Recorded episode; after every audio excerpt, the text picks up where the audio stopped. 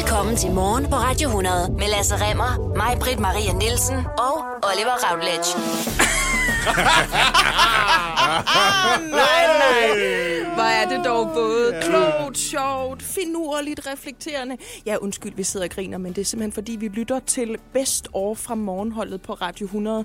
Og det kan du også, kære lytter. Hver fredag kan du høre et øh, godt sammenklip af, hvad er der sket i ugen. Det var mest det, jeg grinede af. Og så en lille smule af, hvordan jeg ser ud nøgen. Det er også sjovt. Det er altså en potpourri af det bedste, vi har lavet igennem øh, den forgangne uge. Det er de gode blade, der er blæst af Radio 100's træ, som vi nu har faret hen i en samlet kompostbunke til dig, kære lytter. Kan du lige ord for tre forskellige mennesker? Kan Ja. du lige stuvning? Kan du lige ragu? Du får det hele lige nu.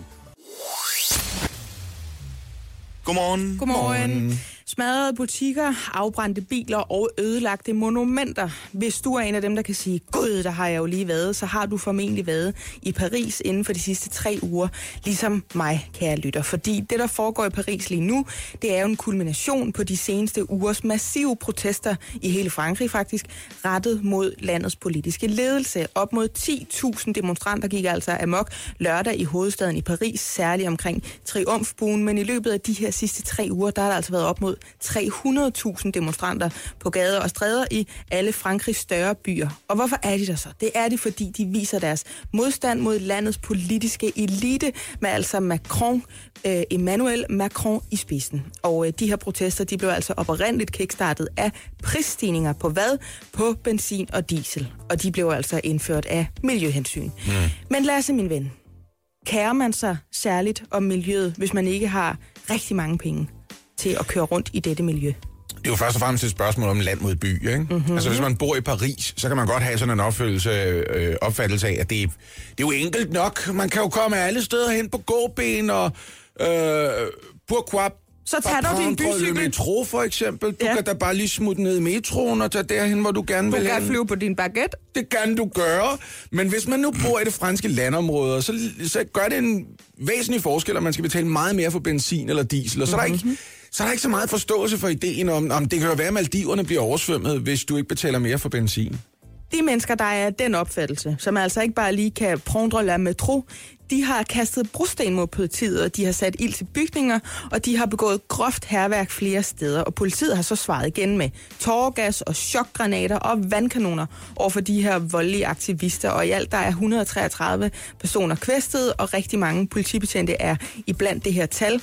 Øh, Og 400 demonstranter er altså blevet anholdt indtil videre. Jeg ved ikke, om det er noget, der påvirker befolkningens opbakning til det, men jeg kan huske, at da de gule vestlige demonstrationer startede i landområderne mm. for et par uger siden, der var det sådan noget op mod 80 procent af den franske befolkning, som sagde, fair nok, det Ja. kan jeg godt forstå. Vi forstår jeg kan godt, fandme nok godt nu." forstå det, mand. Nu er det Ja. med, men nu gider vi ikke mere af det der. Det er meget nemt at stå i sit jakkesæt inde på øh, Élysée-palæet for eksempel og sige, ja, men det er jo vigtigt for øh, miljøet. Men hvis man Mm. bor et eller andet sted, øh, 800 km fra Paris, så har man altså en anden oplevelse af tingene. Det har man. Og så siger man, jeg vil ikke acceptere stigende leveomkostninger. Jeg vil ikke øh, have faldende købekraft i mit liv, og jeg vil ikke have økonomisk ulighed. Og det siger man så på en måde, måske også lidt for meget med sine hænder, så Macron han siger, jamen prøv at høre, jeg vil rigtig gerne lytte til jer, og man må altid demonstrere med, je vais pas accepter la violence. Jeg Nå. vil ikke acceptere vold. Og det er jo så desværre der, det er endt nu. Så man kan måske godt sige, at de mennesker, der har en legitim sag, for det tror jeg nemlig også, jeg er en af dem, der synes, de sparker den taburet væk under sig selv, som de står og demonstrerer ja. på. Ja. Mm-hmm. ja. For et par uger siden i hvert fald, der sagde Macron, det er simpelthen for sent. Jeg, jeg, jeg hører jer, men jeg gør ikke noget ved det. Fordi jeg kan ikke rulle de der, jeg kan ikke rulle de der brændstofafgifter tilbage. Det er simpelthen Ja. for sent. De er vedtaget. Det kommer til at ske. Det er, en, øh, det er en skide dårlig idé, men tak fordi I kom med det. Ja, præcis. Det er det, der er blevet sagt. Men Lasse, jeg ved jo, at du synes, at den her klima- og brændstofpolitik er en lidt øh, Marie Antoinette af nu 2018. ja, ja. Og nu Nej, Nej, jeg forklarer siger jeg, hvorfor, nu siger jeg sådan, hvad rammen Okay, er, ja. så får du lov til at bringe den hjem lige bagefter. Marie Antoinette, hun sagde jo under en økonomisk krise i Frankrig, allegedly, det Ja. ved man jo altså ikke, om hun Nej, har nej, sagt, har hun sagt, let them eat cake, da Ja. hun fik at vide, bønderne har ikke noget at spise. De har, de har intet brød. Så skulle hun have sagt, qu'ils mangent la brioche, altså, så lad dem spise brioche. Ja. Der var altså den her meget dekadente, ja, i dag er den tit en bøgerbold, hvis man køber en bøger på Vesterbrogade. Og det viser jo Marie Antoinettes manglende forståelse for, jamen det er ikke fordi, der bare ikke er mere brød. Det er en social og økonomisk katastrofe. Der er ikke mad til disse borgere. Nej, det er, på krybcitat. Det er nok ikke noget, hun nogensinde har sagt. Det er mere blevet sådan et billede på adelens manglende forståelse øh, for befolkningsproblemer. Also, yes. Og det er præcis det, der sker her. Ikke? Ja, ja. Godmorgen. Godmorgen. Morgen. Ja, så skal vi nemlig til det. Fordi Dyb indånding. Ja. Tag en dyb indånding, Majbert. jeg er liberal, socialliberal. Jeg er sådan en, der mener, det er på grænsen til småperverst at have en holdning til, hvad andre mennesker foretager sig, hvis ikke øh, denne ting, de foretager sig, direkte påvirker mig. Okay. Jeg vil rigtig gerne have lov til at leve mit liv, som jeg nu finder bedst. Men til gengæld så tillader jeg også præcis det samme for mine medmennesker. Det vil sige, jeg kan afsky noget, som jeg vil kæmpe for retten til, at du, Oliver Routledge, må bruge al din tid på, hvis du har lyst til. Mig, Britt Voltaire. ja. Yes.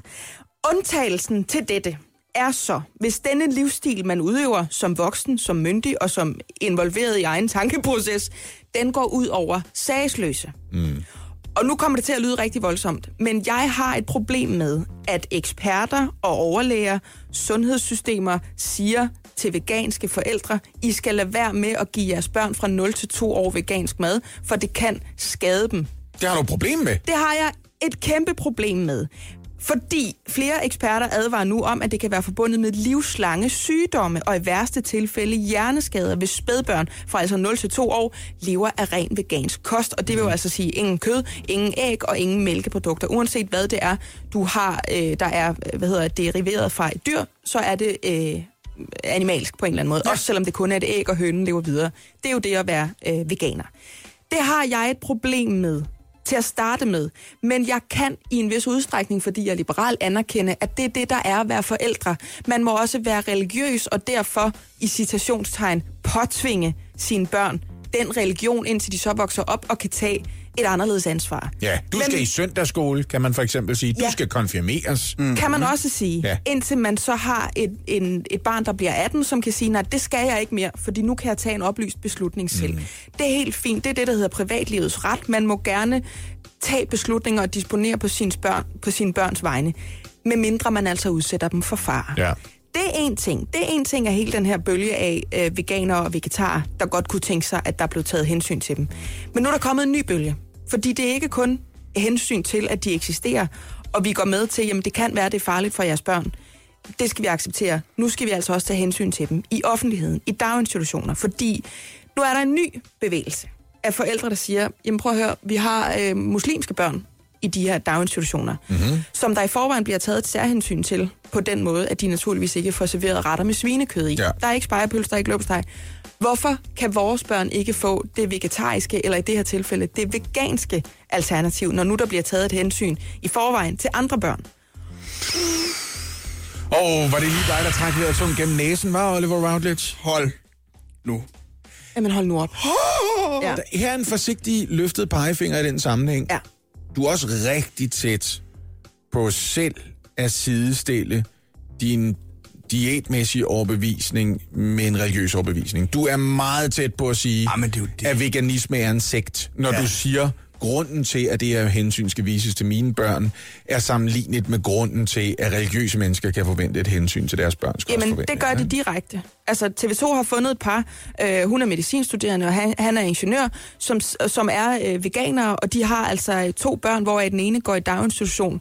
Og hun siger rent ud, at der, der er børn her, der bliver taget hensyn til, at de ikke får svinekød. Hvorfor er der ikke et alternativ til os? Det er jo også en særbehandling, det synes jeg sagtens, man kan øh, tage med ind. Og så er det jo så faktisk, den bliver svær for mig. Fordi jeg anerkender fuldt ud folks ret til at være religiøs. Jeg anerkender også fuldt ud folks ret til at spise og drikke, hvad de har lyst til. Mm. Det er, når det er børn, det handler om, den bliver lakrids, og det er, når det kræver noget særligt af det, vi kalder offentligheden. Ja. Og, og den brede tilgang til mennesker, at nå, men jeg skal behandles anderledes.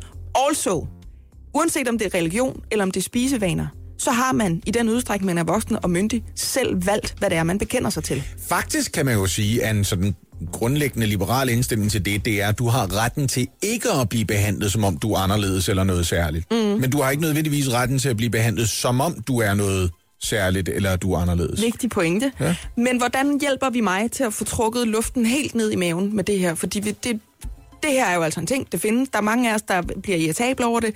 Men der er jo nogen, der siger, at fremtiden er vegetarisk. Hvordan hjælper vi mig og, og, og mine øh, lige orienterede Øh, Jeg vil sige, at moderen eller faderen der vil stille op til forældrebestyrelsen og se, om de kan skabe et flertal for, at man laver nogle generelle retningslinjer i den konkrete institution. Og hvis der er et flertal for det, blandt de mennesker, der er repræsenteret i forældrebestyrelsen, så rager der ikke rigtig nogen andre. Er det sådan, man kan men, komme over? Men indtil hun har været inde og skabe en demokratisk beslutningsproces i for eksempel forældrebestyrelsen, som hun så er blevet valgt ind i, så skal man ikke komme og sige, øh, kan mine børn måske godt ikke spise grøn øh, glasur på øh, fødselsdagskagen? Undskyld, jeg lyder mm. som om jeg vrænger.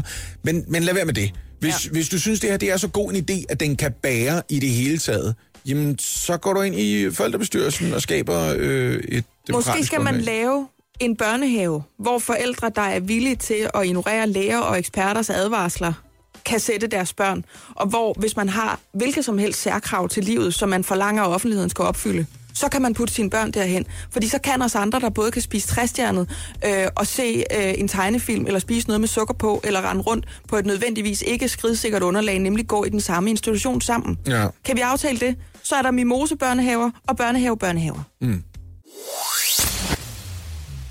Godmorgen. Godmorgen. Ifølge Arbejderbevægelsens Erhvervsråd, som baserer deres tal på Danmarks Statistiks opgørelse, så er der næsten 65.000 børn, der lever i fattigdom i Danmark. Og det er en stigning på omtrent 20 procent på bare et enkelt år. Hvad er så fattigdom?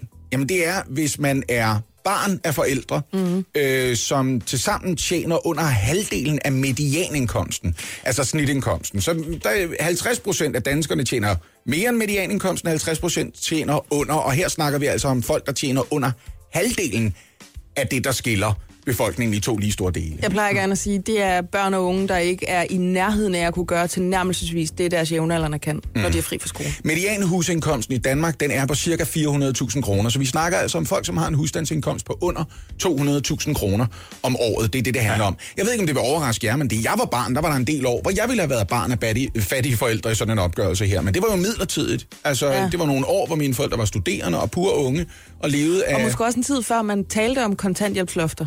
Ja, det tror jeg faktisk har været en del af det. Og så var de jo ikke på kontanthjælp. De var ikke strandet i fattigdom. Nej. De var midlertidigt fattige. Ja. Så det her, det er altså det er et tal, som det er svært for alvor at sætte øh, tænderne i. Men det er der i den grad noget, oppositionen er interesseret i at gøre. Ikke mindst fordi AI er jo finansieret af fagbevægelsen i høj grad. Det er jo, tror vi nok, de er interesseret i i. særdeleshed LO, øh, som finansierer AI, der altså har lavet den her rapport. Så vi har besluttet os for, hvorfor ikke ringe til politisk ordfører for SF, og i øvrigt også øh, beskæftigelsesordfører øh, Carsten Hønge. Ja, hvorfor da ikke ringe Ja, hvorfor ikke lige snakke med ham? Så det har vi gjort. Godmorgen, Carsten Hønge. Godmorgen. 12.000 flere fattige børn i 2017 sammenlignet med 2016. Næsten 65.000 fattige børn. Nå, du sidder jo hos SF. Hvad vil I gøre ved det? Altså det mest naturlige, det vil jo være at, at fjerne den snubletråd, som rigtig mange familier falder over. Nemlig det her loft over kontanthjælp. Nu kalder man det godt nok et loft, men i virkeligheden er det sådan en lavloftet kontanthjælpskælder, som man har sendt en masse familier ind i. Og på den måde så får de her jo især børn altså en opvækst, som først og fremmest rammer dem selv jo. Øh, det sætter spor i resten af livet i retning af, at sandsynligheden for at få en uddannelse er meget mindre. Til gengæld er der sandsynlighed for at få en førtidspension højere. Og så for samfundet er det altså også en, en rigtig dårlig idé, men det først og fremmest så rammer det altså familier og børn.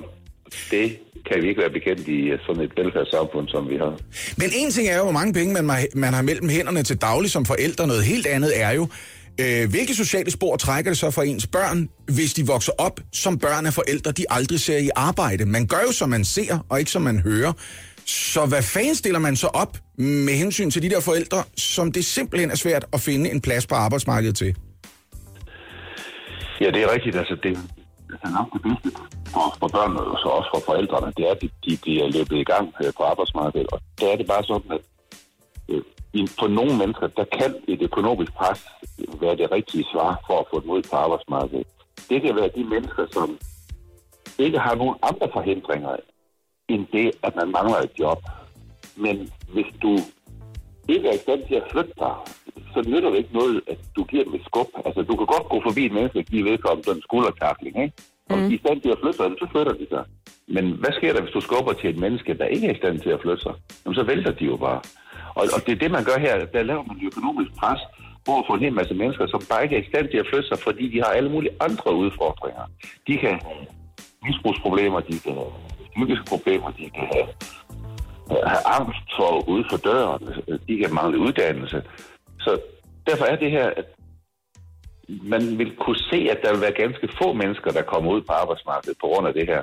Men sådan groft sagt, så kan du sige, du sender knap 20 børn i fattigdom, hver gang det lykkes dig at få et menneske ud på arbejdsmarkedet. Jamen, så prøv det at- er så langt indlysende, at det her det er ikke værktøjet. Værktøjet er, at du laver en indsats, hvor du møder det menneske, hvor det er. Så hvis de har misbrugsproblemer, så starter du med at løse det, inden du begynder med at snakke om at komme ud på arbejdsmarkedet.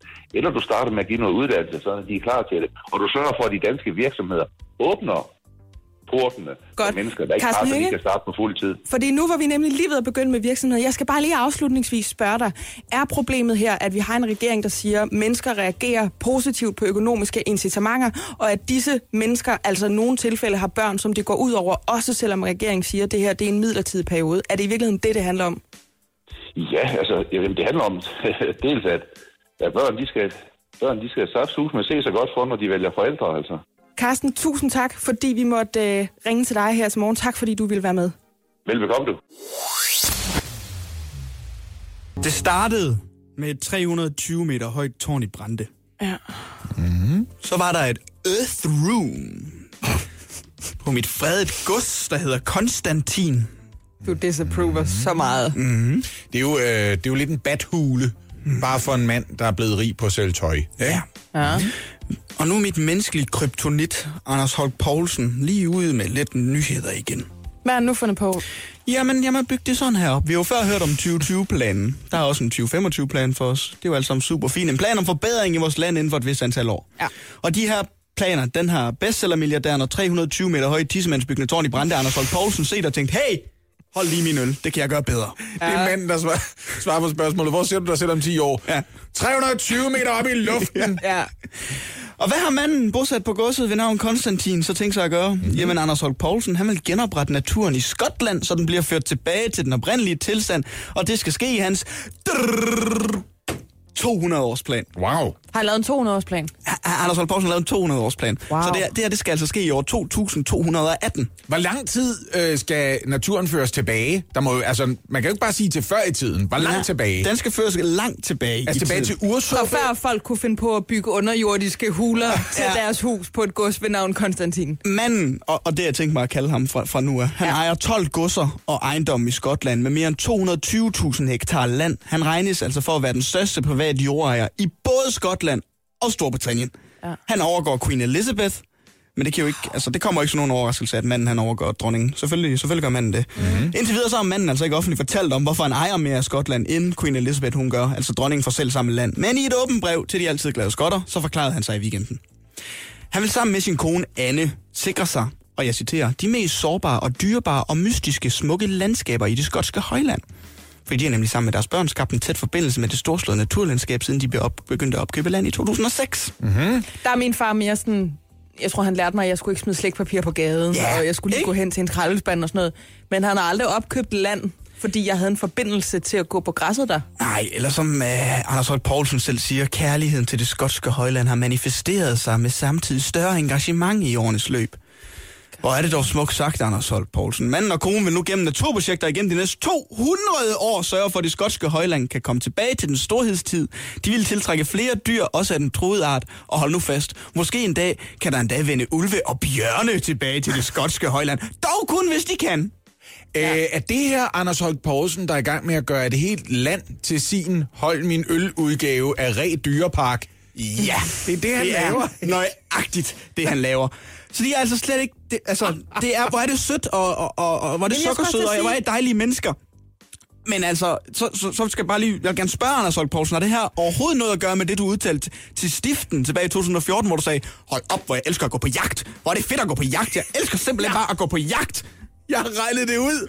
Han er i gang med at bygge et 320 meter højt tårn i Brande, så han kan skyde ulve i Skotland fra Midtjylland. Så kan han sidde med sin riffel deroppe 320 meter Jamen, det er lige præcis det. Hvorfor, om jeg må spørge, altså hvorfor er du så bekymret for det skotske højland og dens bestand, når du absolut ingen problemer har med at bygge en helt ny by i Brande? Der betyder naturbestand naturligvis ikke så meget. Du ikke bare, bare, bare bygge 320 meter op i luften og glemme alt om naturbestanden både omkring heden. Er det fordi, det ikke er lige så sexet at gå på jagt i Brande, som det er at gå ud med sin lommelærke på det skotske højland sammen med sine bedste kunder og sige, jamen vi skal også have solgt flere jeans til uh, Moda i Tyskland. Altså. Så hey, kære lytter, knap barbervesten og tag din håndtergummistøvler på og tage ud og hygge dig med manden og hans 12 godser i Skotland. Snak om, hvordan I kan få ulve og bjørnebestanden tilbage i Skotland. Drik en whisky, ja. Spil på sækpiber og stå i kilt, alt imens manden han tager på businessrejse med de mest vigtige kunder i en af hans naturreservater i Skotland. Anders Holk Poulsen. Du vil det skotske højland så meget og så godt, men indrøm nu bare, please, at du ikke kun gør det her for det gode af dit hjerte. Altså, du er en forretningsmand, Anders Holk Poulsen. Fred være med det. Men altså, lad være med at pakke dine store tanker ind om naturreservater og bjørnebestanden ind i et sukkersødt åbent brev til skotterne. Sig det nu bare, som det er. Altså, visk det, måske, hvis Du det tror er. simpelthen ikke på, at det menneske findes, som han siger, han er. Nej, jeg tror ikke på. Påstår du, at Anders Holk Poulsen er ved at gøre Skotland til en form for put-and-take jagtpark? Ja, jeg påstår, at Anders Holk Poulsen, at om fem år, måske, så kan man komme på tur med Anders Holk Poulsen til Skotland. Og skyde på alt, der rører Og sig. skyde på alt, hvad der rører sig. Fordi nu har han fået bjørnebestanden tilbage i Skotland om fem år. Og du så hvad, den skal- gemen er der vel ingen, der er. Der er nogen, der skal holde den bjørnebestand nede. Den er gået amok. Altså den der bjørnebestand, som jeg tog initiativ til. Ja. Nu skal vi plukke dem. Nå, jamen det... Ja, han har mange penge. Det, Han har, han har så mange penge, at jeg næsten ikke kan forstå det. Og Det altså, behøver en, jeg måske heller ikke. en 200-års plan, var? Mm. Jeg kunne også godt tænke mig at lave en 200-års plan. Men også, det er jo bare fordi, han gerne vil have rejst en kæmpe byste af sig selv i Skotland et eller andet sted, hvor siger, Åh, det er skræ, man, save our country, you know. det må jo være hans børn. Altså, det her skal udliciteres, fordi... Ja, det ved jeg ikke. Måske er det faktisk sådan en som Anders Holk Poulsen, der ikke kommer til at dø. Han kommer til at ligge i en eller anden kryptosøvn et eller andet sted, så bliver han frosset op. Han kommer om til at ligge som 160 år. Dolores i 200 år. Ja, det, det gør han måske. Men der må, vi må formode, at det så kunne det være hans børn. De vil de nærmeste til det, der skal føre 200 års planen videre. Så det er måske dem, der skal ud i barber mm. og noget tweet med nogle forretningsforbindelser. Ja. God fornøjelse i hvert fald. Rigtig god tur herfra i hvert fald. Du skal bruge Eller spiral, eller spiral. Men det skal du måske ikke. Nej. Fordi hvis du dyrker sex med en mand, så er der måske en ny mulighed for jer to som elskende par. Øh, lige nu tester de amerikanske sundhedsmyndigheder nemlig det, der hedder en hormongel eller en hormongelé til mænd. Ja. Så vil jeg gerne se nogle begejstrede blikke herinde. Hvor er det fedt. Det er bare, I har været underkastet i så mange år med hensyn til det her. Hvor er det fedt, at vi nu skal ind og tage initiativ. Sådan der. Ja. Er der, er der den der hormongel der? Hvad gør man så med den? Hvad skal den... Øh, Hvor skal den påføres? skal den sprøjtes op i urinrøret? Hvad Ikke, gør ikke man der, hvor I tror, fordi da Nej. jeg læste det her, så tænkte jeg, okay, jamen, den skal vel smøres på, der hvor vi alle sammen tror, den skal smøres på, men det skal den ikke. Og det skal man have noget hjælp til. Den skal, ja, på den måde er der et forspil lige der. Nej, det er ikke det. Geléen smøres på skuldre og ryg, inden den absorberes gennem huden, hvorefter den går ind og blokerer for mandens produktion af sædceller. Og det er jo altså ekvivalenten til den måde, som p-piller for eksempel forhindrer ægløsning, ved at blokere for kønshormoner i kvindens krop. Så smider du lige en faktor 20 li- ned i bøtten, og så er jeg den første køber. Det kan jeg fortælle dig. Så er der solbeskyttelse og prævention i et. Det kunne ikke være bedre. Men er det her ikke meget... Altså nu snakker vi om ham der Tossen, der ikke kunne lade være med at spørge en meget, meget dygtig fodboldspiller, om hun kunne twerke, bare fordi mm. det var en kvinde, der vandt Ballon d'Or-prisen. Altså nu bliver vi lige lidt med ligestilling, fordi altså, der er jo ikke... Altså vi boller jo alle sammen med nogen. Vi har jo alle sammen et ansvar, når vi lægger os ned der, hvis man ikke har lyst til at få et barn sammen. Mm. Jeg synes, det er skønt, hvis det her det kan komme til at virke, for så kan man ligesom blive enige om, jamen vi tager begge to et ansvar. Det er ikke kun mig, der skal være sikker på at spise min p-piller. Det er ikke kun dig, der skal være sikker på, at dine kondomer ikke er for gamle, eller hvad ved jeg. Jeg tror, vi kunne have haft prævention til mænd, som ikke var sådan helt mekanisk baseret som kondomer for eksempel. Ja. Jeg tror, vi kunne have medicinsk baseret prævention til mænd for længst. Hvis det ikke var fordi, der står en medicinalbranche, der sikkert har undersøgt og fundet ud af, der er altså en del kvinder, som tænker, det er meget fint det der, men jeg kommer stadigvæk til at tage en pille, eller jeg kommer stadigvæk til at bruge det her pessar, eller jeg kommer stadigvæk lige til at tage mine egne precautions. Fordi Ja. ved du hvad, hvis det smutter for dig, Oliver, så er det mig, der kommer til at betale prisen først i 9 måneder, derefter Ja. i 20 år, og du kan skride når som helst, og det ved vi begge to godt. altså, det bliver jo testet det her. Ja. Der er 420 amerikanske par med den, her, med den her test, og det foregår under ledelse af National Institutes of Health. Og i første omgang, så er det jo altså den mandlige part, som skal smøre geléen på i 4-12 uger, og hvis produktionen af sædcellerne så ikke bliver øh, tilstrækkeligt lav, eller simpelthen øh, ikke eksisterende i løbet af den periode, så skal han tage fire uger mere. Mm. Og den her forsøgsperiode, den løber over to år. Og det vil sige, det kan være... Det kan måske reelt være noget, min søn om x antal år skulle bruge sammen med hans første kæreste. Ved du hvad, jeg, synes, jeg ville synes, det var dejligt, det der. Jeg synes først og fremmest, at hele den der p-pille-ting, det er ikke med det samme, man sætter sig ind i, hvad det er for nogle bivirkninger, I tål, og så tænker man, det er da vanvittigt, Ja. at I fylder jeres krop, om, krop med, Med kunstige hormon på hormoner på den den her måde. måde. En af bivirkningerne ved p-piller i øvrigt, hvis man lige nærlæser alt, hvad der står med småt, er nedsat sexlyst. Så er der sgu da ikke noget at sige til, at det virker. Men der kommer du egentlig meget fint hen til det, jeg lige vil pointere her, fordi det, der jo sker, det er, at man tilsætter kunstig øh, testosteron. Mm. Fordi man er jo ikke interesseret i at pille ved mændenes sexlyst. Så bliver man jo mere mand, ja, det der. Muligvis. Altså, fordi man kan jo miste sin sexlyst, øh, og det kan også ødelægge sammensætningen mellem fedt og muskler, hvis man piller for meget. Så man gør lige præcis kun det, man, man skal med den her gelé. Det er det ligesom, tror jeg, det der hedder minipiller til mm. kvinder. Altså man får en mindre mængde hormon, fordi det er ikke alle kvinder, der bliver skide godt humør af at blive stangfyldt med p eller slået ja, med p-piller, og derfor med hormon hele tiden. Ja, ja. Så jeg synes faktisk, altså det lyder som sådan en nyhed, man klikker på, og så får man virus på, på computeren. Men det er faktisk en rigtig ting. Og, og når myndighederne går ind i det, så må man da håbe, at det her det kunne være endnu et skridt øh, på vejen til ligestilling for skridt. Jamen, jeg, jeg siger også bare, at hvis du kan kombinere det med nogle andre ting, ikke, så tror jeg bare, at du får en endnu større kundekreds. Måske noget hårfjerningsmiddel. Det er der nogle mænd, der vil være glade for. Ja. Ja. Du siger, det skal smøres på skuldrene. Eller den her gelé, den skal varmes op imellem villige kvindehænder. Ja, Hvad ved jeg? for eksempel. Det lyder rigtig dejligt, faktisk. Skal du have den, Oliver, når den kommer på gaden? Ja, hvis du giver. Kan jeg få den med myntesmag, så er den også god til julemaden. Hold op! Okay. Godmorgen. Godmorgen. 50.000 danskere kører simpelthen rundt uden lovpligtig forsikring. Og så har der været i et stykke tid efterhånden. Det har sandsynligvis været flere. Fordi du nævnte lige, at politiet de har kørt rundt med nogle scannere. De har egentlig haft lov til at gøre det siden 2016. Ja. Men i særdeleshed løbet af foråret her, der er de der scannere for alvor kommet i funktion. Det er nummerpladescannere, som lige kan tjekke, om din bil den har været til syn eller ej, om den er forsikret eller ej, om der i det hele taget er nogle udstående problemer med den bil, du kører rundt i. Om den har været involveret i noget kriminelt eller eller For eksempel, ja. lige præcis. Og det er jo ret effektivt. Det, så kan man diskutere, hvad gør det så ved privatlivets fred? Ja. Men når man kører rundt altså på vores fælles veje, og på den måde også kan være en risiko for andre trafikanter, så synes jeg, det ligger lige der. Har jeg altså ikke de store problemer med at blive overvåget lige på det der punkt. Jeg synes Ej, måske, de gerne. du ved, der er ikke nogen grund til lige at registrere, om jeg kører over Storebæltsbroen, hvis jeg ikke har gjort noget forkert. Det er sådan lidt sådan, jeg har det. Det, det irriterer mig en lille smule. Og alligevel det har man betalt for normalt. Ja, det er nemlig det, ikke? Nå, anyway, øhm, for eksempel i løbet af foråret, så fandt politiet ud af, at cirka 6.000 danskere kørte rundt uden forsikring. Så blev de simpelthen stoppet på stedet, fordi den her scanner, der sidder foran på politibilerne, og som lidt ligner en subwoofer, efter man har fjernet det der stofgitter, øhm, den lige samlede dem op. Det er jo godt nyt, kan man sige. Og det er ikke mindst godt nyt for resten af os. Fordi, øh, Oliver, kan du fortælle mig som en ung mand, som har kørt rundt trods alt i, traf- øh, i trafikken i et stykke tid med kørekort, kan du fortælle mig, hvad sker der egentlig, hvis man skulle være så dum at køre rundt i en uforsikret bil, og så russe ud i et uheld? Hvad sker der så? Så skal du selv betale for omkostningerne. Så er der lige præcis det problem, at det kan være flere millioner kroner. Hvad nu, hvis der, hvad nu, der er noget tabt øh, arbejdsevne for resten af livet? Hvad nu, hvis du brager ind i en eller anden 21-årig, som derefter ikke kan bruge sine hænder, mm. og som egentlig har tænkt sig at blive tømrer? Ja. Ja. Det kan godt løbe op i en hel del penge, ikke? 100 procent. Det er flere millioner nogle gange, og det er så penge, du selv skal dække, og det kan du typisk ikke. Så hvad sker der så, Oliver? Så øh, står jeg i en rigtig træls situation, Ja, hvor det jeg gør ikke kan men- betale penge tilbage til en mand, som jeg rigtig gerne vil betale penge tilbage til. Men det gør vi sådan set alle sammen. Ja. Fordi de penge, du så egentlig skulle have betalt i erstatning, dem går Dansk Forening for International Motorkøretøjsforsikring ind og dækker. Det er alle bilforsikringsselskaberne, som Ah. er nødt til at gå ind og dække det fra en fælles pulje. Okay, det gør, de, det gør man simpelthen. Der er en fælles pulje, der siger, du kan ikke betale, vi klarer den. Men det betyder ikke, at du ikke skylder pengene. Du kommer stadigvæk til at afdrage. Altså, du Okay, jo være, fair nok. Det er ligesom at gå konkurs med et hus. Ikke? Hvis det ryger på tvangsauktion, så er du også på røven. Mm. Så ender du med en ret stor gæld, og med mindre realkreditinstituttet eller banken er velvilligt indstillet, så er der altså så er der på den, Oliver. Ikke? Jamen, så øh, er jeg på den, ja. Og det er lige præcis det, der sker i den her situation. Så det har faktisk været muligt øhm, siden tidligere i år for DFIM, som de hedder, at opkræve et gebyr på 250 kroner for hver eneste dag, din bil ikke er forsikret. Så det øjeblik, du bliver bustet, så kan der altså lige pludselig komme en regning på Kommer- 7.500 per måned, din bil ikke har været forsikret. ja. det er jo meget smart. Det kan man købe ret meget forsikring for, det må vi være Ja, det kan om, man ikke? købe. Men jeg vil så også sige, øh, nu er det jo så ikke øh, forpligtet at have forsikring for sig selv, for eksempel. Nej. Men jeg har jo rendt rundt og boet uden, øh, ude af, uden bys, skal man sige, mm. i to år. Og det er først for nyligt, jeg har fået mig en forsikring.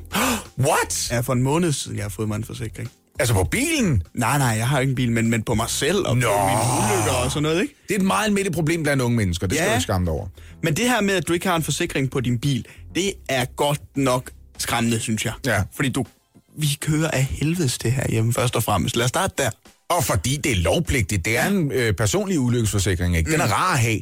En, en indboforsikring, super lækker at have, især hvis du bor i København. Ikke? Der kan godt være nogen, der lige sparker en dør ind og siger, jeg skal lige have Olivers. Er det de gode til? Men nu kan jeg ikke, jeg kan ikke lige, på, på min indre skærm, jeg kan ikke lige få øje på et eller andet. Det er ikke, jeg havde lyst til at sige, jeg snupper lige Olivers stol eller sådan noget, men jeg ved faktisk ikke, hvad man vil gå efter i din lejlighed. Hvad vil du være mest bange for, at nogen stjæle? Mit golfsås, mit golfudstyr. Har du golf? Hvad fanden? Har du Ikke boet i. København, du er 23 år gammel. Hvorfor har du golfudstyr? Jeg har to golfsæt hjemme i min lejlighed, ikke?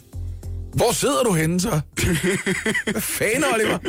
Det fylder jo i sådan en... Man har jo ikke råd til særlig stor lejlighed i København. Nej, det har man ikke. Nej, for har man helvede, ikke, mand. men altså- Men der har du prioriteret plastik to golfsæt. Ja, ja, ja, det skal der være plads til, Lasse. Jeg Okay. bruger det trods alt en gang om måneden, ikke? Hold nu kæft, så kan jeg da godt forstå, at der har været, at der har været lidt svært ved at finde penge til ulykkesforsikring. Ej, det hedder med en dyr hobby af som 23-årig, mand.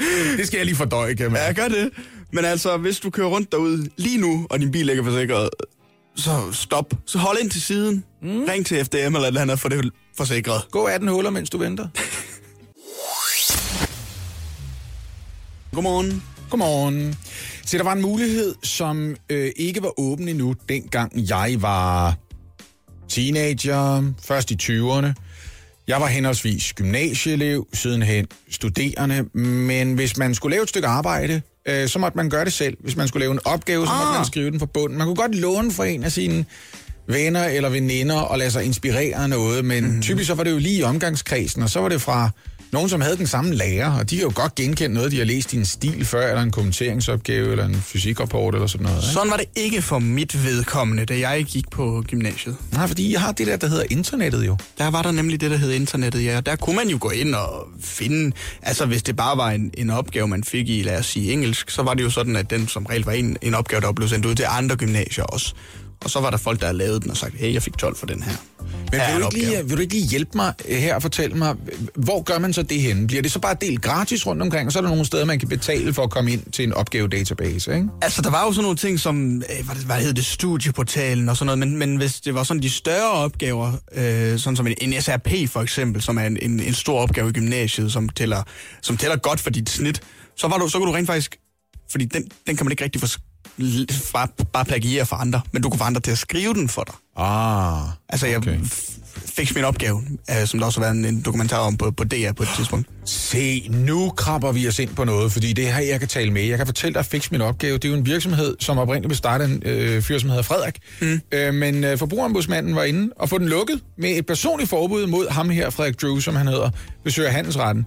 Øh, fordi det er simpelthen et udtryk for øh, øh, det, der betegnes som øh, i strid med god markedsføringsskik at sælge ting, som kan medføre, at de mennesker, man sælger tingene til, havner i så alvorlige problemer, som at blive bortvist fra eksamen. Ja. Øhm, og det er, hvad der sker, hvis man afleverer en købt besvarelse, og man bliver bustet i det, så det skal ja. man lade være med at gøre. Nå, hvad skete der så efter, at forbrugerombudsmanden øh, lige gik ind og sørgede for en bedre fremtid? IVS, der er firmaet bag, fik min opgave. Det er også ret vildt, ham ja. her, Frederik. Han det sted, Jeg simpelthen siger, lige et AS-firma der. Prøv at høre. Det er den virksomhed, der ejer hjemmesiden Fix Mit Opgave, den hedder En Bedre Fremtid. Ej, det er wow. så øre til en bedre, Wow. det der, mand. Det er kravl under hvor gæret højst APS. Ej, hvor er det irriterende. Ej, nå. Men ved I hvad? Her, øh, her, var, her var, hvad han så gjorde i uh, november måned. I november måned, der startede han så FMO Original. Åh, så skulle FMO, kan det, altså lige sådan, puh, toppen af mit hoved, at, kan det, står det for fix min opgave måske? Ja, det kunne det Okay, da godt. ja, ja, Jeg okay. siger ikke, det gør det. Nej, nej, jeg nej, siger, nej. det kunne det godt, og der rykkede forbrugerombudsmanden med det samme med et personligt forbud ved Søgerhandelsretten og sagde, det duer ikke, Nej, kammerat. Frederik. Det er den samme side igen. Vi har lige fået den lukket. Du kan ikke bare kalde den noget andet, og så jule den ud på landevejen igen, din kæmpe spade. Jeg ved ikke, om de har sagt din kæmpe spade. Det står håber jeg næsten, de har. det. Men altså, det her, det er jo bare et... Altså, jeg overvejede det aldrig, da jeg gik i gymnasiet, men altså... Jeg, Er der nogen, der har gjort det? jeg kender enkelte, der har benyttet sig af at få andre til at skrive sine opgaver, sine store ah, opgaver ja. for sig, fordi at man simpelthen A har vidst, det her det betyder sindssygt meget for min videregående uddannelse, mm. jeg får en god karakter i det her, og jeg ved, at jeg ikke kan levere det produkt, som jeg skal levere. Så jeg vil dumpe, og så kan jeg betale en mand, lad os sige 3-4.000 kroner, som jeg ved, jeg kan måske få et 7 eller et 10 eller et 12 Jeg er ret sikker på, at man kan specificere sin karakter til fix min opgave og sige, du skriver en opgave til mig, der mm, svarer til et 7-tal. Men er du 100% sikker på, at du ikke bare binder dine snørbånd sammen. For så kan det da godt være, at du ender med et studentereksamenssnit på 9,3 mm. og kan komme ind på din drømmeuddannelse. Men hvis- hvis det, du kan i virkeligheden er til sådan noget 8 rent, Ja. så ender du jo med at blive bustet, når du først er på den uddannelse. Fordi de andre, der rent faktisk har lavet deres SAP-opgave selv, de andre, der er skarpe nok til at følge med i uddannelsen, de har nogle helt andre akademiske forventninger til, hvad du laver. Og de ender med at opleve dig som en, som lige måske har det langsommere ved at forstå tingene, som en, man ikke har lyst til at være i studiegruppe med, som en, der føles som lidt af en klods om benet. Så Så Hvis en- vi skal være helt ærlige. Lidt en dødvægt, ikke? På en eller anden måde. Fordi Det der kan man da nemt risikere. Der, du snyder jo kun én person ved det her, det er at sige, men det er æderbank med dig selv, du snyder ved at få andre folk til at lave din opgave for dig. 100 procent. Jeg har da hørt om folk, som har gennemført uddannelser, hvor de har sagt, prøv at høre, der er i hvert fald seks mennesker her, som slet ikke burde være her, fordi alt, hvad de sidder og laver, det er at snakke om, hey, kan vi ikke godt, altså, skal vi lave det her, eller ja. jeg fik ikke lige læst i sidste uge, og man bliver så træt af dem, der ikke forbereder. Dem, som går på studiet, hæver SU'en, snakker om, hvor travlt de har, men aldrig rigtig får lavet deres opgaver eller læst deres ting. Ja. Men jeg ved tilfældigvis, at vi i øjeblikket her i december måned sidder i den periode, hvor 3.G'er rundt omkring gymnasier skal sidde og skrive deres SRP-opgave. Og hvis der sidder nogen, der lytter med lige nu, som overvejer at bruge FMO Original, eller hvad han nu finder på, at det skal hedde næste gang, er du sød at droppe den tanke. Hvis den her fyr Frederik, ikke? hvis han trodser det personlige forbud en gang til, så kan han blive idømt bødestraf eller op til fire måneders fængsel. Så kan man jo håbe på, at der er en hjemmeside et eller andet sted, der hedder Fix min fængselsstraf. Fancy restauranter med øl i vinglas, diskoteker med gæstelister, det er lige hvad københavnerne de vil have. Åh, ja. Og det går godt for det københavnske natteliv og restaurantbranchen. Så godt faktisk, at flere beboerne i nærheden af de populære steder nu er nødsat til, og gør det mest danske, som vi kender, at klage. Ej, nødsaget, det er vist noget, de bestemmer sig Ja, det er noget, de selv bestemmer, ja, ikke? ja. Høj musik og larm uden for beværtninger, det er nemlig så problematisk for de københavnske beboere, øh, borgere, at de nu har fået trumfet nye stramninger igennem stramninger, som betyder, at be- beboere i og omkring Storkøbenhavn nu kan glæde sig til mere rolige nætter, i hvert fald hvis de her stramninger de bliver overholdt, ikke? Jamen, ja, eller jeg har ondt i skulderen lige nu. Ja. Musikanlæg, der spiller højere musik end baggrundsmusik, skal reguleres ned til det tilladte støjniveau eller blokeres. Og her galt de gamle regler kun for faste anlæg. Og det gælder altså også for mobile anlæg, det her. Mm. Og baggrundsmusik, det defineres som værende, altså sådan, lidt ligesom det her underlag, der kører under. Altså, Så sådan noget øh, elevator musak på en ja, måde. lige Ja, ja. præcis. Øhm, og endelig så indføres der et generelt forbud mod, at restauranter eller lignende øh, må spille musik udendørs på offentlige arealer, og hidtil der har der ikke været sådan et forbud. Ej, men det har vi jo altid hadet, ikke? Vi har altid hadet, når der står et eller andet band et sted og spiller noget musik, man gerne vil have. Vi snakker jo ikke bare om nogle glade limabønder, som står og puster i en eller anden panfløjte et eller andet sted. Vi taler jo, prøv at høre, vi snakker også om jazzkoncerter og sådan noget, ikke? Men undskyld mig, men larm og liv, er det ikke en kæmpe stor del af den pakke, der hedder Min lejlighed ligger i Indre By i København? Du kan da ikke klage over larm, når du bor i Indre By. Det svarer til altså at klage over salg på vinduerne, fordi dit hus lige ligger tæt nok på Vesterhavet. Altså, 100 procent. det er fuldstændig latterligt at klage over larm i København, når du bor i Indre By. Det, det er som at rykke ind i en firlænget øh, landejendom et eller andet sted og sige, hvorfor fanden er der ikke nogen diskoteker i nærheden? Ja, nemlig. Fordi det er der, du har valgt at bo, din kæmpe spade. Hvorfor skal vi som samfund partout værne om dem, som føler sig krænket gang på gang? Altså, hvorfor i alverden er det så forkert at sige, prøv lige at høre her, kammerat, du bor i Danmarks hovedstad, lad nu være med at brokke dig over larm fra nærliggende beværtninger, som du selv sikkert uden tvivl har frekventeret aftener, hvor du ikke har tænkt over dine naboer. og har 100 siddet oppe i ja, ja, der er du ligeglad. Der er du har ligeglad. Stået, du har stået uden for baren og råbt sammen med dine venner, fordi du er nødt til at råbe ind over musikken, og lige Ja. nu, der var du i godt humør, du har fået en smule at drikke, hold nu op. I en presmeddelelse, der siger teknik- og miljøborgmester Nina Hedeager Olsen fra Enhedslisten, vi har de senere år mærket en stigning i antallet af klager over støj fra nattelivet, og når københavnerne henvender sig, skal vi selvfølgelig lytte til dem. Hvis vi kan høre dem. Nu skærper vi kravene, men det er samtidig gjort klart for branchen, at det er muligt at få dispensationer, hvor det giver mening. Det vil jeg godt lige have borderlinet. Hvor, giver det, hvad, hvor er det så, det giver mening? Altså, hvad er forskellen på, om du må spille musik udendørs, hvis det er Copenhagen Jazz Festival, eller om det er nede på kajakbar foran Christiansborg, altså? Der lå en lille bitte stand-up-klub i det indre København. Ikke? Super populært sted. Der kunne man komme ind og fuldstændig gratis på en tirsdag aften risikere at opleve Mik Øendal og Anders Madsen optræde. Ved du, hvad stedet blev lukket af? Nej. Der lå en erhvervslejlighed ovenpå. En erhvervslejlighed. Det er ikke meningen, man skal bo der fast. Ved du, hvem der rykker ind? Det er et ældre ægtepar fra Søllerød, der gerne vil bo centralt i København. De får det konverteret til en ejerlejlighed på stedet, og så begynder de at brokse over, at underboen larmer for meget. Så skulle I være blevet i fucking Søllerød. Ja, I kan altså... ikke rykke ind til byen for at bo tættere på caféerne og teatrene og det kulturelle liv, og så samtidig brokke jer over, at der ikke er lige så stille, som der er i forstaden. Så bliver I i forstaden og tager en taxa frem og tilbage. Det er, Ja, hvad I gør. nemlig. Hold nu kæft for Fuld- bliver over sådan Jamen, jeg, jeg synes, det, er- det gør mig så harm, at man vælger at bo i København og bosætte sig i områder omkring København. i Indre By simpelthen, og så klage over. Hvorfor kom larm. du der ind i første omgang? Det er ikke for at blive turist. Mm-mm. Det var ikke for hver dag at kunne vandre rundt og sige, nej, det er Christiansborg Slotskirke. Det er så fin arkitektur. Mm. Nyklassicismen har gjort meget for, hvor æstetisk behageligt det er at vandre en tur her langs kanalerne. Synes du ikke, Gerda? Ja, du kom der ind for liv, og du kom der ind for at ja, have det sjovt, så er der altså... Skal du ikke slå dig ihjel? Og nej, du skal nemlig ikke dræbe det med stramninger omkring, at din lyd skal blokeres, fordi folk de lige tager en smøg ud foran en beværtning en lørdag aften, altså. Jeg er mindst lige så vred, som du er, Oliver. Get a Jeg- grip. Og jeg er dobbelt så gammel. Godmorgen. Godmorgen. Demonstration i Paris. De har været ude i det siden den øh, 17. november, mener jeg det er. Kæmpe vrede. Ja, de er ikke ret tilfredse med Macron og hans afgifter på øh, fossile brændstoffer. I forvejen så er der ærgelse i den amerikanske, slået i den franske befolkning over, at for eksempel dieselpriserne i løbet af 2018 er steget med 25 procent cirka. Ja. Det er ret meget. Det kan godt mærkes, hvis man kører en del, i særdeleshed, hvis man er afhængig af at kunne bevæge sig rundt i landområdet i, i, i Frankrig. Mm. Og det, der så varsles fra Macrons side, det er, at der oven i den der prisstigning, som ikke har så meget med afgifter at gøre på den såkaldte, nu leger jeg lige faktaboks, TICPE afgift, det er deres brændstofafgift. Øhm, det har simpelthen bare noget at gøre med prisstigninger på brændstof i, i Frankrig, og så bliver de jo forstærket af, at der er lagt nogle afgifter oveni. Ja. Men Macron har simpelthen besluttet sig for, at fra 2019 til 2022, der skal der trinvis øges afgifter på øh, benzin og brændstof. Øhm, altså også diesel. Men det er for, for, for han mener, at han pakker det ind i, det bliver grønnere Frankrig, ikke? Ja, ja, ja, ja, men det er noget... Nu, nu siger jeg lige noget andet, som ikke kun er en faktaboks, men måske også lidt af en meningsboks.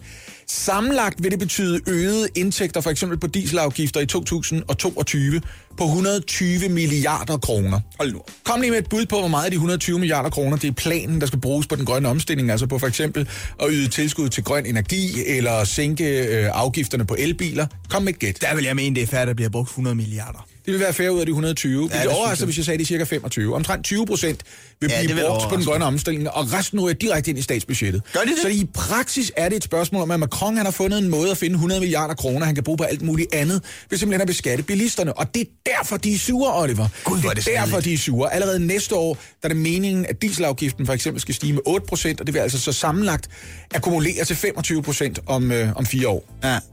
Det er godt nok snedigt, at den uh, unge Macron, som altså, det er jo ikke længe siden, han er blevet valgt ind og Nej. blevet svoret ind som præsident, og det var nyt for Frankrig, og hvad ved jeg.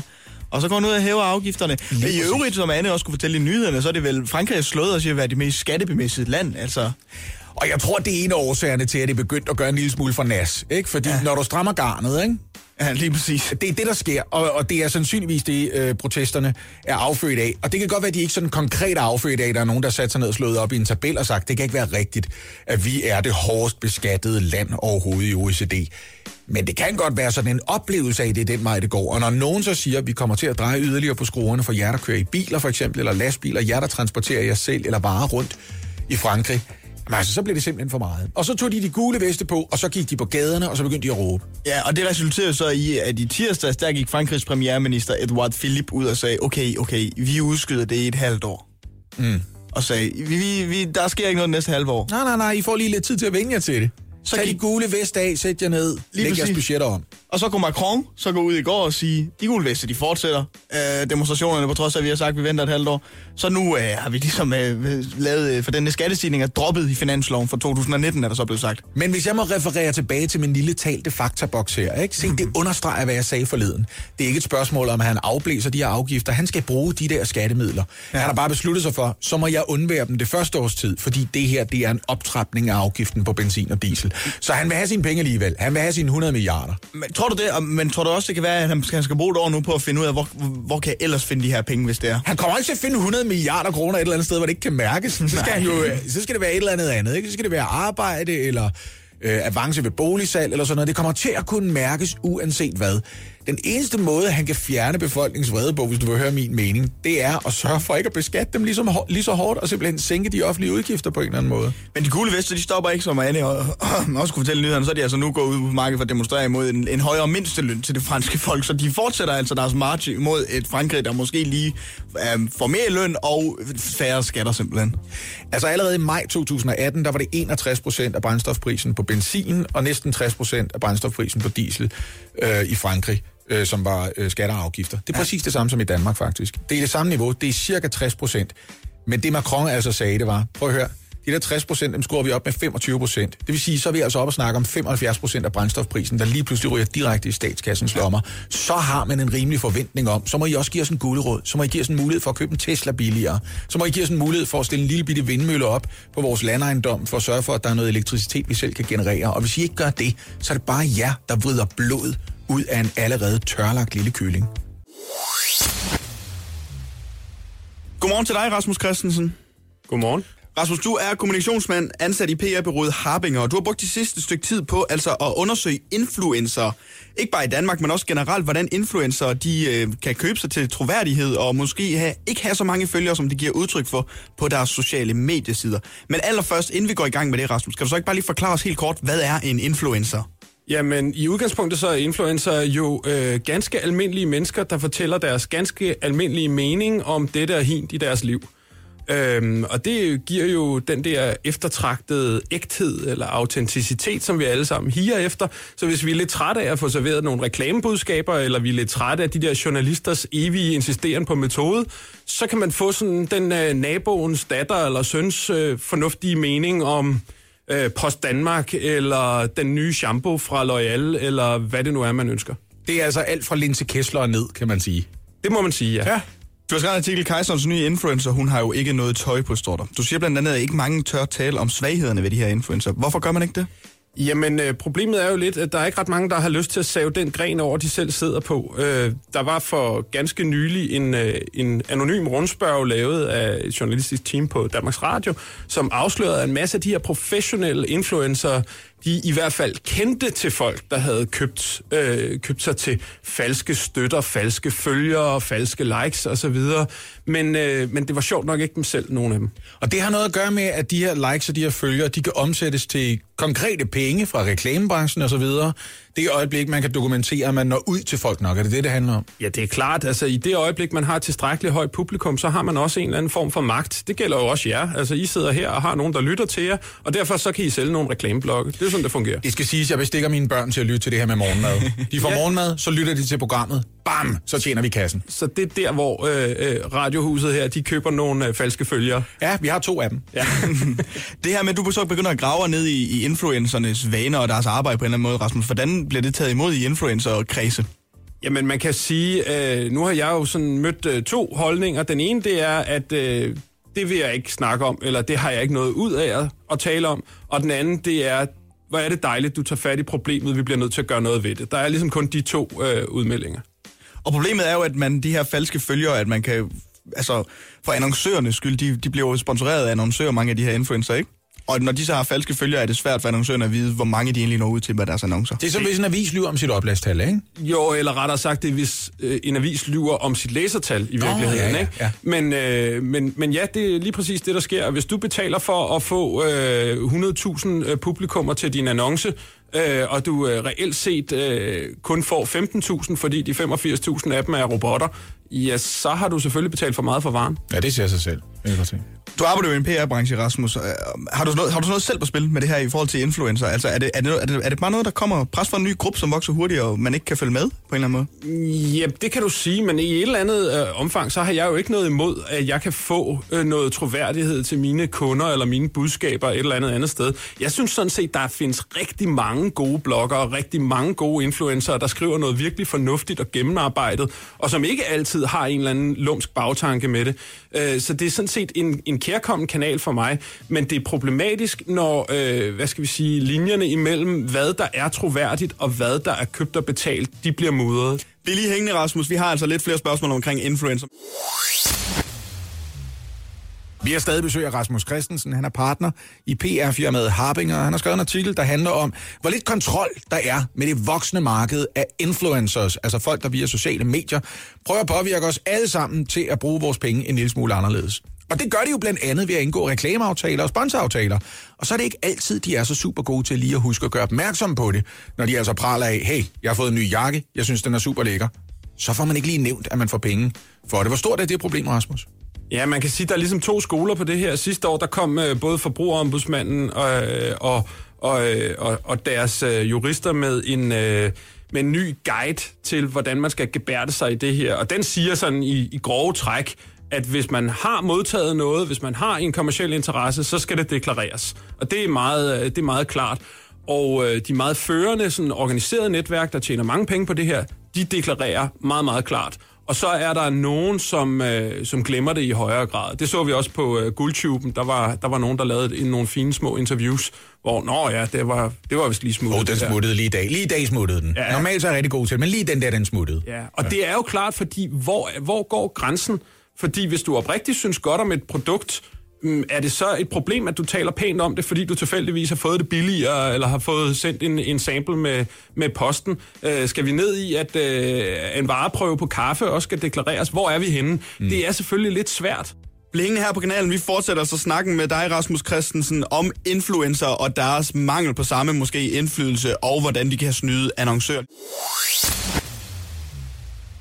Vi har stadig besøg af Rasmus Christensen, som er partner i PR-firmaet Harbinger, til en samtale om, hvad er det, der foregår på det der voksne influencermarked? De mennesker, der dukker op især på Instagram, men måske også blogger og gør andre ting, og som tjener penge på at anbefale bestemte produkter. Og det er jo troværdighed, man ser der.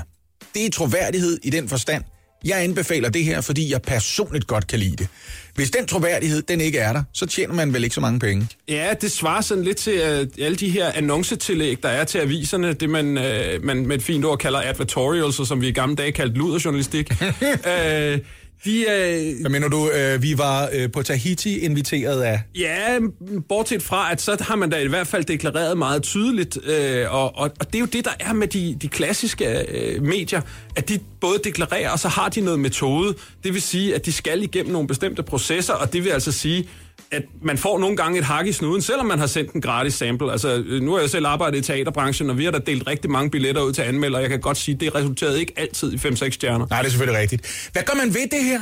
Jamen altså, øh, grundlæggende så tror jeg, vi er nødt til et, at få nogle nye regler, to, at sørge for, at øh, folk de bliver lidt bedre til at genkende, når der er uler i mosen, og tre, at der er nogen, der har lyst til at tage noget ansvar i den her branche, så de sørger for at, at redde den her opblomstrende business, som de selv sidder på. Mm-hmm. Rasmus, hvor stor en indflydelse har de her influencer i 2018? Der er ikke nogen tvivl om, at de har en enorm stor magt. Øh, det har de, fordi det er klart, at når du har en direkte linje ud til folk, som finder dig troværdig, bare fordi du er den, du er. Ikke fordi du gør noget bestemt, men fordi du er den, du er, og stoler på dig, så øh, har det en enorm øh, magt over, hvad folk øh, træffer af beslutninger i deres hverdag. Men finten er, at de har mindre magt, end vi går rundt og tror. Mm. Der, er, der er færre af dem, der har øh, så mange følgere, som de påstår. Det er ikke, det er ikke fordi, øh, jeg siger, at halvdelen af det er fusk og ballade. Det, der er bare en procentdel af det, der er svindel, plat øh, og, og øh, almindelig uheld, fordi du kan sådan set ikke engang slippe for de her falske følgere. Og du siger, det er branchens egen opgave at øge deres seriøsitet ved at gå ind og sørge for at dokumentere bedre, at man rent faktisk har den effekt, man siger, man har. Absolut. Øh, og nu er Instagram gået ud og har besluttet sig for at prøve at gøre noget ved det selv. Det meldte de ud sidste uge. Der er ikke rigtig sket noget på det endnu, men øh, i sommer der gjorde Twitter noget lignende, og der røg millioner og millioner af følgere fra meget, meget store accounts. Uh, det er folk som uh, Justin Bieber eller uh, tidligere præsident Obama. Og det er jo ikke, fordi de har været ude og købe falske følgere, men der er bare det ved det, at det er en selvopfyldende profeti, det her. Så i det øjeblik, man uh, gerne vil fremstå troværdig, så får man også sin profil til at følge nogle af, af de personer, som folk ved er ægte, og som ved har stærke budskaber. Ah, så de der falske bot-profiler, dem der, der overhovedet ikke eksisterer som mennesker, man har oprettet af en computer et eller andet sted, de følger også lige en håndfuld mennesker, der ikke har betalt for dem. Det gør de absolut. Hvordan, hvordan kan man skelne imellem de her influencer med falske følgere og folk, der rent faktisk sådan har arbejdet relativt hårdt for at opnå deres følgerskar? Den bedste indikator er at kigge på de enkelte kommentarer, og så se, hvor mange af dem kommer fra de her øh, spøgelsesprofiler, som vi kalder dem, Lasse. Åh, oh, det er sådan nogle awesome pic. Præcis. Ja, det er altså Det er bare picture, emojis. picture, skal jeg lige understrege. Det er en forkortelse på så det er... det er, det er, det er absolut uh, tit, at de kommer i sådan et, uh, et, et generelt sprog, som transcenderer grænserne, og der, der er mange emojis imellem, og det kan siges til stort set alt. Så det er den form for skepsis, man kan benytte sig af, når man øh, Ja, præcis. færdes på sociale medier. Præcis, og i virkeligheden så kan alle, der har lyst til det, sætte sig ned og lave en Instagram-profil, og så kan de øh, købe et lille program, der hedder Instasuit, som øh, som de så kan sætte op til at, at følge Lasse Remmer, og så kan de sige, at hver gang Lasse han hashtagger med øh, ordet radio, så vil jeg gerne have bare sådan, ah, du er for fed i æderen, eller et eller andet. Og Hvad var det, du sagde, det hed, det her? Jamen, det kunne da godt være, det er det, jeg skal i nærheden af. Bare lige gå ind og pumpe mig selv en lille smule op. Jeg tager jo ikke penge for det alligevel, så jeg er jo lige glad. Rasmus, tusind tak, fordi du har lyst til at komme forbi os øh, den her morgen og gøre os lidt klogere på influencer og deres øh, magt. Tusind tak skal I have. Fredag. Det betyder, at vi skal jo have et fredagsdigt. Mig, Britt, er her ikke. Anne, du har øh, taget chancen på dig. Altså, det er jo en stor byrde at bære efter mig. Det er en kæmpe stor byrde. Jeg, jeg har en lille smule koldsved. Men jeg regner med, at du kan det. Hvis jeg nu tænder for noget Vivaldi her. Ja, det kan være, det hjælper. Ja. Jamen, nu er stemningen der. Ja, Ja. Føler I den? ja. Godt. synes jeg, ja. Julemåneden er nu begyndt, og søde Majbrit har i den anledning overdænget Radio 100-studiet med pynt. På Lasses mikrofon hænger kuglen stor, og han er med på den værste. Du udmyndter sig i, at han allerede nu har sagt ja, ja til at holde fødselsdag næste år for svigermors kæreste. en, der også skal fejres med hjemmebag og flag, er Katja Iversen, der blev kåret som årets dansker af Berlinske den anden dag. Det gjorde hun på grund af sit arbejde for kvinders rettigheder. De skal være ligestillet med mændene. Det andet hører jo ikke hjemme nogen steder. Det var også ugen, hvor bankerne sagde undskyld for hvidvask og terrorstøtte. Til gengæld var det en helt anden hovedpine, der plagede lykke. Jeg knipser. Ja, Flot. må jeg bede om ro? Dansk Folkeparti siger nemlig ikke god for FN's nye migrationspagt. Men den får ingen betydning, har statsministeren jo sagt. Mm. Jorden brænder også under COP24-mødet i Polen. Klimaforskerne har nemlig tilføjet endnu en dommedagsrapport til reolen. Her er det især CO2-udledningen, der giver eksperterne røde kinder. Til gengæld kan Theresa May stikke sin Brexit-aftale op, hvor solen ikke skinner. Det britiske politikere synes, at aftalen er syret, og nu står hendes Brexit-minister også til at blive fyret. Til gengæld kan morgenholdet herinde fortsætte med at stå tidligt op. De tre måneders prøvetid er nemlig udløbet, og alle har stadig deres job. Oh. Ved du, hvad jeg glæder mig til, Oliver? spørger Lasse forudsigeligt lige om lidt. Vi glæder os alle til næste uge, men nu er det weekend for morgenholdet på Radio 100. Hvor er det fedt. Wow, hvor er det flot. Der må knipses. Hold Jeg vil kalde det en stærk vikarindsats. Ja, det det er jeg fornemt. fornemt. Jeg knipser. Morgen på Radio 100 med mig, Britt Maria Nielsen, Lasse Remmer og Oliver Routledge.